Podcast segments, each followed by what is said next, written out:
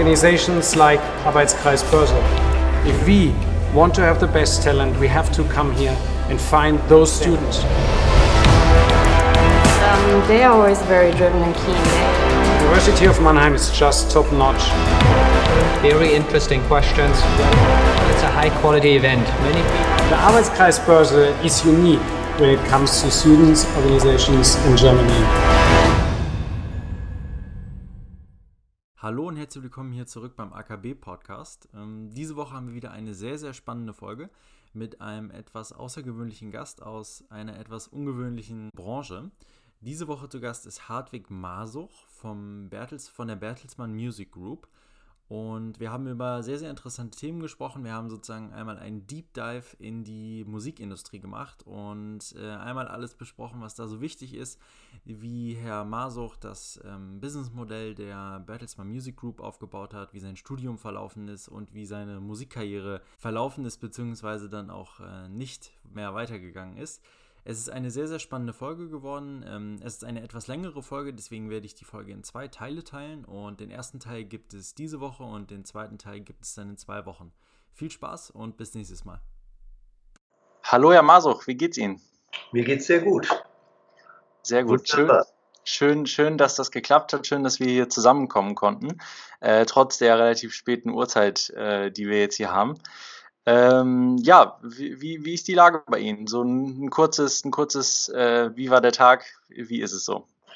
Der Tag war wie die letzten Monate gefüllt mit äh, Telefonkonferenzen, äh, Teams-Calls, äh, Skype-Calls. Also wir haben 900 Mitarbeiter, die äh, remote arbeiten, also von zu Hause arbeiten. Äh, das äh, erfordert natürlich eine intensivere Kommunikation, als wenn man so schon im Vorbeigehen auf dem Weg zum Kaffeeautomaten im Büro 20 Leute gesprochen hat und ein Bild davon hat, wie es denen geht oder wie die Geschäfte laufen. Also es ist eine, ist eine Herausforderung, das zeitlich alles unterzubringen und äh, äh die Leute weiter engagiert zu halten und, und natürlich äh, die Meinungshoheit zu behalten.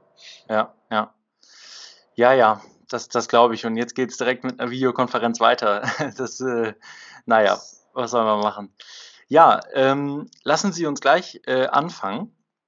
Und zwar geht es bei, bei, bei meinen Interviews, bei unseren Podcasts immer ganz vorne los, bei Adam und Eva sozusagen. Okay. Äh, es geht äh, im Studium meistens los. Ja. Und ähm, da würde mich mal einfach interessieren, was genau haben Sie studiert und wo haben Sie studiert und, und wie kamen Sie irgendwie dazu?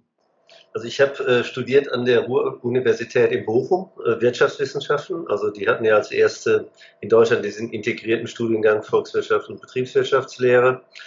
Mein Schwerpunkt im Hauptstudium war Geldtheorie und äh, Bankbetriebslehre. Also ich habe mich immer für Geld auf den verschiedenen Entscheidungsebenen interessiert. Mhm. Und äh, habe dann auch parallel am äh, Lehrstuhl gearbeitet von Rüdiger Pohl, der hinterher im Sachverständigenrat war, also Geldpolitiker war. Äh, das Thema hat mir immer sehr viel Spaß gemacht äh, und auch die Frage, wie weit eben Geld Einfluss auf die Realwirtschaft nimmt, äh, was bestimmt was, fand ich immer wahnsinnig spannend. Mhm. Und ähm, das haben Sie zu Ende studiert oder, äh, oder? Nee, also ich bin ein Studienabbrecher. Ich habe im achten Semester aufgehört und ich betone auch immer, ich hatte alle Scheine fürs äh, Diplom. und, äh, lag gut auf Kurs. Das hätte auch gut was werden können, aber äh, ich habe mich dann beruflich anders entschieden und ah, ja. äh, mich dann mehr der praktischen Musikszene zugewendet. Ja. Ähm, jetzt im Nachhinein keine schlechte Entscheidung, würde ich mal so sagen.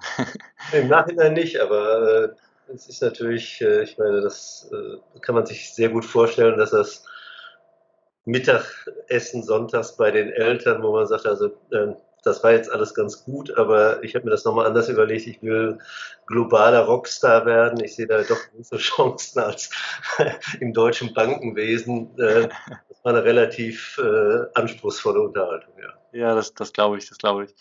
Ähm, hatten Sie, hatten Sie während des Studiums ähm, irgendwelche Vorbilder oder wer hat da so ganz stark irgendwie Ihr Interessen, Ihr Interessenfeld geprägt? Naja, also mich, mich hat äh, unter anderem schon geprägt, äh, äh, eine Menge der, der Entscheider damals in Deutschland, äh, äh die, die große äh, Firmen leiten. Mich, mich, hat immer interessiert, äh, was, was sind denn Entscheidungskriterien, wie, äh, wie sehen die ihre Unternehmen in der Welt. Da gibt es gar keine spezielle Person, aber äh, ich, ich fand damals das Thema Unternehmensführung, in dem Fall auch speziell äh, äh, Bankenwesen. Ich, ich fand das wahnsinnig spannend, bis hin dann natürlich zu der Frage, wie wird zum Beispiel Wirtschaftspolitik entschieden und wer sind die Menschen, die darauf einen großen Einfluss haben. Wie haben die sich diesen Einfluss äh, geschaffen? Äh, ich meine, zu der Zeit äh, waren äh, Leute wie Milton Friedman oder so, also deutlich, deutlich einflussreicher als heute irgendwelche äh, äh, Lehrstuhlinhaber. Und, und, ich fand das damals sehr interessant, dass, dass es äh, möglich war, aus der Lehre, aus der Forschung heraus, also doch sehr schnell einen, einen großen Einfluss auf, auf Politik zu kriegen. Ne? Mhm, mh. Ja, ähm, jetzt, jetzt haben Sie gerade eben, jetzt haben Sie gerade eben schon gesagt, dass, dass Sie dann doch internationaler äh, Rockstar werden wollten. Ähm, und das haben Sie dann auch eigentlich während des Studiums dann auch schon, sag ich mal, da haben Sie schon dran gearbeitet, oder? Sie waren irgendwie Teil einer Band immer die ganze Zeit, oder? Äh, naja, andersrum. Äh, mein Hobby war immer Musik hören. Fangen wir damit an. Also, mhm. meine ersten Schallplatten mit 10 gekauft, damals Schallplatten, also nicht CDs und Streams. Äh, und das war immer ein ganz großer Teil meines Lebens, was passiert in der zeitgenössischen Musikkultur. Und äh, äh, so, da, da, war immer mein Interesse und ich hatte auch so ein latentes Interesse, irgendwann mal in einer Band zu spielen. Und das ergab sich während des Studiums, dass, äh, dass wir mit verschiedenen Studenten und, und äh, Leuten eine Band gegründet haben und diese Band aus verschiedensten Gründen äh, plötzlich, obwohl wir definitiv nicht eine der äh, äh, technisch besten Bands, wenn einen Schallplattenvertrag hatte. Und, äh, und früher war, war die Möglichkeit, Musik zu veröffentlichen, eine wahnsinnig, äh, ein wahnsinnig enges Bottleneck. Also das mhm. heißt, wenn man das schon geschafft hatte, da war man so, dachte man schon, zwischen mir und dem vollen Stadium, da stehen jetzt nur noch zwei Jahre. Also das geht schnell. Das ist ganz interessant eben, wie sich das auch alles geändert hat. Aber damals, das, das war sehr konkret so, da sitzt man dann als äh, 22-Jähriger und eine Schallplattenfirma sagt, also das ist so spannend, was ihr macht, äh, aber macht euch nichts vor, das könnt ihr nicht mehr als Hobby machen. Und ihr kriegt auch Geld dafür. Also für Musik ja. schon mal Geld machen, Geld zu kriegen, ist schon mal, äh, ist schon mal ein ganz tolles Gefühl. Äh, so, da, da, saß ich einfach da und sagte, ja, was mache ich jetzt? Lasse ich die anderen jetzt hängen und äh, sage, um, oh, nee, nee, nee, äh, ich studiere weiter. Dann habe ich gedacht, es gibt ja auch andere erfolgreiche Wirtschaftsstudenten, die äh, die große Musikkarrieren gemacht haben und nicht zurückgucken. Mick Jagger war früher an der London School of Economics als Student, der hat mhm. auch aufgehört, hat wahrscheinlich das gleiche Gespräch mit seinen Eltern gehabt. Also völlig klarer Fall, ich will in einer Rockband spielen. Äh, ja. Und, ja, das, das habe ich auch relativ konsequent in dem Augenblick dann durchgezogen. Habe da auch gar nicht weiter drüber nachgedacht und habe gesagt, so viele Chancen kriege ich da nicht. Vielleicht kann ich hinterher immer noch zu Ende studieren, wenn das nichts wird. Ja, ja, mutiger, mutiger Schritt auf jeden Fall. Und, ja, ähm, also ich, ich würde das gar nicht so mystifizieren, weil das ist ja eine Entscheidung, vor der viele junge Leute heute stehen, wenn die studieren und sagen, ich habe eine gute unternehmerische Idee. Ja, man muss immer hm. eine Band eigentlich als Start-up sehen. Ja, das, äh, das, das hat alle die gleichen äh, Insignien und, und Kriterien. Äh, ja. Und deshalb, wenn ich da heute drüber nachdenke, denke ich, nee, das war ganz logisch. Äh, einige Voraussetzungen, die man sich so vorstellt, waren halt nicht ganz realistisch. Aber es gibt bei Startups auch jede Menge, wo aber trotzdem am Anfang viel Applaus ist. Also äh, insofern, da bin ich voll konsequent drauf losgegangen. Und, und waren Sie da, da waren Sie damals dann schon in Ihrer, in Ihrer Band beziehungsweise in Ihrer Freundesgruppe der, der CEO sozusagen, wenn man es jetzt mal so ein Startup sehen möchte? Ja, das, das kann man so sagen, ja. Und das hat natürlich auch damit zu tun, wenn man dann schon äh, ein paar Semester Wirtschaftsstudium hinter sich hat, äh, bei allem Enthusiasmus, bei aller Metaebene, Kultur und, und äh, Stardom, tickt dahinter natürlich sofort, äh, was, was geht denn da wirtschaftlich einfach los? Und Achtung, hier müssen wir mal aufpassen oder da müssen wir mal überlegen, wie wir uns da organisieren. Also das war bei mir vom ersten Tag an so, dass ich dachte, also äh, es ist besser, man hinterfragt da viele äh, Themen und versucht möglichst konsequent eben diese Entscheidung auch selber in die Hand zu nehmen und sich nicht mehr treiben zu lassen, sondern wird schon irgendeiner wird einem schon äh, den richtigen Rat geben. Also doch, da ist schon besser, die Initiative dann in der Hand zu behalten, also wie in der Unternehmensführung auch. Ja, ja. Und dann kam aber irgendwann der Punkt, ähm, wo sie dann gemerkt haben, okay, so ganz so Mick Jagger bin ich jetzt äh, dann doch nicht äh, musikalisch äh, begabt. Ja. Und dann haben sie sich doch wirklich richtig dem, dem, dem, dem der ganzen Business-Seite hingegeben. Und dann haben sie einen, einen Musikverlag gegründet, oder? Ja, das passierte parallel, weil äh, ich bin in der Stadt Hagen groß geworden, am Rande des Sauerlands. Und äh, wir waren damals äh, die Band, die äh, Beziehung zur Musikindustrie hat. Und dann kamen immer wieder Freunde und sagten, aber ich kann auch was. Mhm. Und äh, da einige von denen auch durchaus die Ausstrahlung hatten, äh, dass man glauben konnte, das kann was werden, habe ich dann sehr früh gesagt, okay, ich kann euch helfen, aber äh, da möchte ich mit euch einen Vertrag machen, dass die Rechte, die ihr da generiert, meinem Verlag und dem meines Partners, der damit, mit dem ich zusammengearbeitet habe, der sich mehr dann um die Umsetzung gekümmert hat, äh, Ulrich Wiehagen hieß der. Mhm. Wir haben den Verlag Wiehagen und Masoch gegründet. Und wie es der Zufall so will, äh, haben wir dann einfach ein paar richtige Entscheidungen getroffen oder, oder mit den richtigen Leuten Kontakt zu haben. So eine unserer Freundinnen im Umkreis der Band war die Sängerin, die hinterher Nena wurde. Und äh, das war natürlich gut, äh, der jungen Nena zu sagen, du, das machen wir alles, aber bitte hier unterschreiben. Und, äh, und die andere Band, die dann auch maßgeblich mit äh, dazu geführt hat, dass ich gesagt habe, also ich bin definitiv erfolgreicher bei derart, äh, äh derartige Entscheidungen zu treffen, als selbst Musik zu machen, war eine Band, die, ich, ich weiß nicht, ob Sie die noch kennen, die, die sind extra breit. Und das war eine Gründung unseres Bassisten und das war eine totale Chaotentruppe damals. Und ja. da ich ihn aber nett fand, habe ich auch gesagt, ich kann dir gerne helfen und wenn wir im Studio sind, können wir auch mal ein paar Songs aufnehmen ähm, aber da unterschreiben.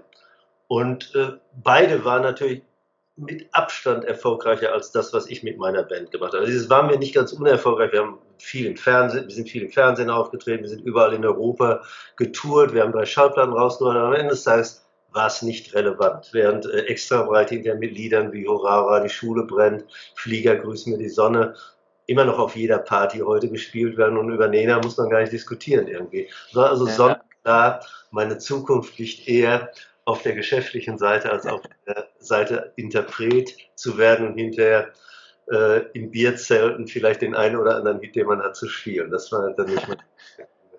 Und, und, und war, da, war da sozusagen der Musikverlag, wie kann man sich das vorstellen? War das eher, sage ich mal, ähm, mehr Rock'n'Roll oder äh, mehr äh, Business schon, geordnetes, geordnetes Business? überhaupt nicht geordnet, völlig chaotisch, immer mit der Umsatzsteuervoranmeldung und ähnlichen Themen. Äh, äh, ja, also das, das war drei Jahre lang auch das reine Chaos, äh, äh was aber überspült wurde von dem Erfolg. Also wenn, wenn dann natürlich äh, mhm. äh, Riesenerfolge dabei sind, dann kann man auch viel Chaos verkraften. Also die, die erste Zeit war schon eher immer mit dem Hintern auf der heißen Blechplatte und gucken, wie die nächste Rechnung bezahlt wird. Also, das ist auch heute, kenne ich von vielen Startups, ähnliche Situation. Ähm, äh, äh, und erst hinter der große Schwall an Geld hat das dann, äh, hat uns erlaubt, da strukturierter zu arbeiten und dann haben wir uns nochmal alle neu sortiert, dann ist mein Partner auch äh, in andere Geschäfte eingestiegen, dann habe ich das hinterher alleine weitergemacht und nochmal professioneller gemacht. Ähm, mhm. Und äh, bis ich dann eine Chance hatte, die Firma zu verkaufen und äh, ein Angebot sogar gekriegt habe, ein paar Monate später bei einem großen amerikanischen Konzern als, als Leiter des deutschen Repertoires einzusteigen. Also genau. Viel Chaos, wenig Struktur, viel Glück und Happy Ending. ja, ein bisschen Glück ist immer dabei. Ähm, wahrscheinlich war es dann auch genau diese, diese äh, Lucky Punches sozusagen, die sie dann, die denen das dann auch ermöglicht haben, dass sie dann bei Warner anfangen konnten. Bei Warner Music, das war dann ihre nächste Station, oder? Genau. Also ich, ich habe eine Firma äh, dann 1984 verkauft und äh, wollte eigentlich wieder zurück an die Uni gehen, mein Studium beenden, beziehungsweise sogar Jura noch draufsetzen, weil ich dachte, ich bin jetzt die ganze Zeit immer nur Anwälten begegnet. Das, das spielt in der Musikindustrie also eine größere Rolle als äh, Betriebswerte. Mhm. Und dann hat, war ich gerade im zweiten Semester wieder, dann bekam ich ein Angebot, äh, was wirklich attraktiv war und wo ich auch dachte, boah, das ist eine Riesenchance, jetzt auf der Ebene in einem Feld mitzuspielen, was mir immer noch natürlich äh, von, von den Inhalten her gesehen mächtig gelegen hat. Und da habe ich auch wirklich innerhalb von 24 Stunden Ja gesagt und äh, bin von meinem damaligen Wohnort Köln nach München gezogen. Ja. Und ähm, also jetzt, Sie müssen, Sie müssen wissen, ähm, also ich bin absoluter äh, Laie, was jetzt diese ganze Musikszene angeht und ich glaube viele von den, den Zuhörern, die diesen Podcast hören, auch. Und deswegen, jetzt müssen Sie mal wirklich von, von, von ganz vorne erklären, was war da genau Ihr, Ihr Job und, und was haben Sie da dann genau gemacht, immer so den ganzen Tag lang? Ja, also äh, warum habe ich das Angebot gekriegt? Ich habe das Angebot gekriegt, weil äh, damals der Konzern, äh, der amerikanische Medienkonzern, äh, sagte, ja, wir haben sehr viele erfolgreiche amerikanische Künstler unter Vertrag, aber nicht so viele deutsche und äh, wir wollen auch eine Marktposition in Deutschland haben. Das heißt, mein Aufgabengebiet war, äh, äh, deutsche Künstler zu finden, die das Potenzial hatten, erfolgreich zu sein, an die Firma zu binden oder erfolgreiche Künstler von anderen Firmen abzuwerben. Ganz mhm. einfach äh, Thematik, wie baue ich ein Portfolio an Rechten auf, was langfristig äh, Geld bringt. Ah, okay. Und ähm, also in einer Chemiefirma oder, oder Pharmafirma oder überall wäre das der Bereich RD. Ne? Also was, was, was verkaufen wir in einem Jahr, in zwei Jahren? Das ist eigentlich der Bereich, in dem ich in der Musikindustrie groß geworden bin. Ja.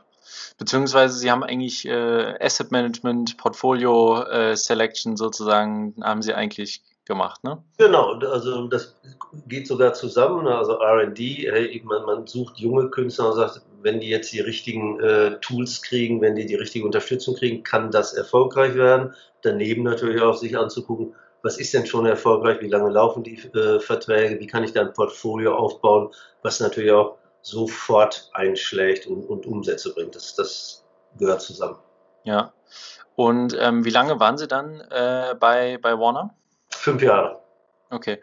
Und danach sind Sie, danach sind Sie dann direkt zu, zu Ihrem jetzigen Arbeitgeber sozusagen gegangen, oder? Genau. Genau, ich habe dann äh, äh, ein Angebot äh, von Bertelsmann gekriegt, äh, mhm. damals ein extremst großer Medienkonzern, also in der weltweiten Relevanz viel, viel bedeutender als heute. Äh, ich glaube, damals der drittgrößte Medienkonzern der Welt.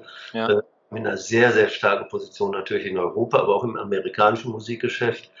Und bei Warner hatte ich nur den Bereich innerhalb der deutschen Firma Repertoire äh, äh, zu managen. Da habe ich das Angebot gekriegt, die deutsche Firma zu managen. Also da ging es dann wirklich mehr aus dem Repertoire-Bereich in die Verantwortung, eine komplexere Firma zu managen.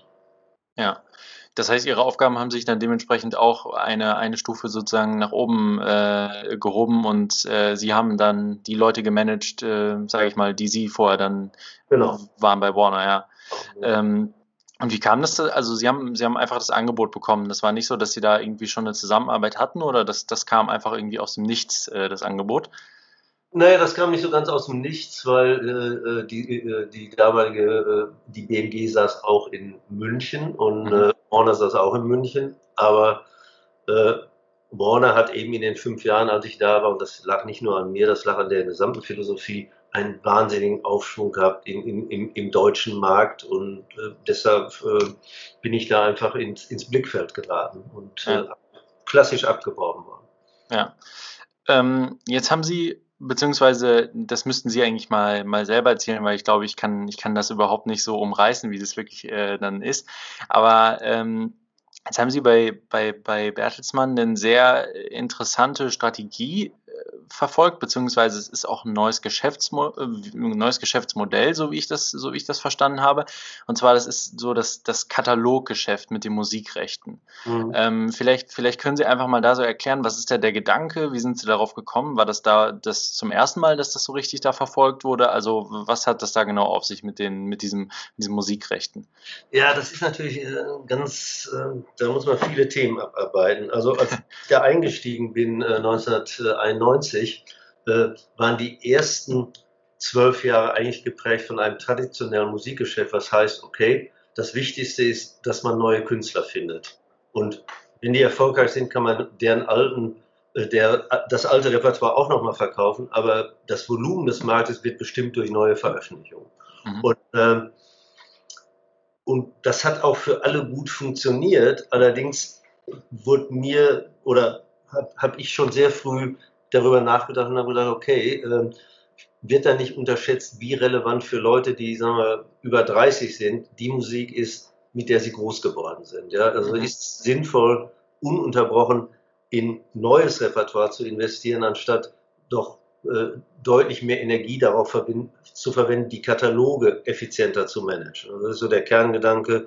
Äh, äh, ich, ich kann meine Lorbeeren dadurch verdienen, dass ich sage, jetzt habe ich aber die neue Nena gefunden oder dadurch verdienen, dass ich sage, ich habe aber das, was schon da ist, viel, viel besser gemanagt als meine Wettbewerber. Und, äh, und äh, ich, ich war eben sehr früh der Meinung, dass, dass genau dieser Bereich der Musikindustrie etwas unterbewertet ist. Und das hat so ein bisschen mit den Incentives zu tun, weil man hat historisch Karriere gemacht in der Musikindustrie, wenn man verbunden wurde mit der Entdeckung eines großen Künstlers. Also wenn ich derjenige war, der Police entdeckt habe, hat, dann, dann konnte ich davon ausgehen, dass ich sehr schnell befördert werde, weil alle sagen, ja guck mal, der hat uns schon so und so viel zig Millionen gebracht. Wenn wir dem noch mehr Verantwortung geben, dann werden aus den zig Millionen 100 Millionen. Es war also immer das Ticket für Karriere war, ich finde neue Künstler äh, und äh, bringt die zum Erfolg.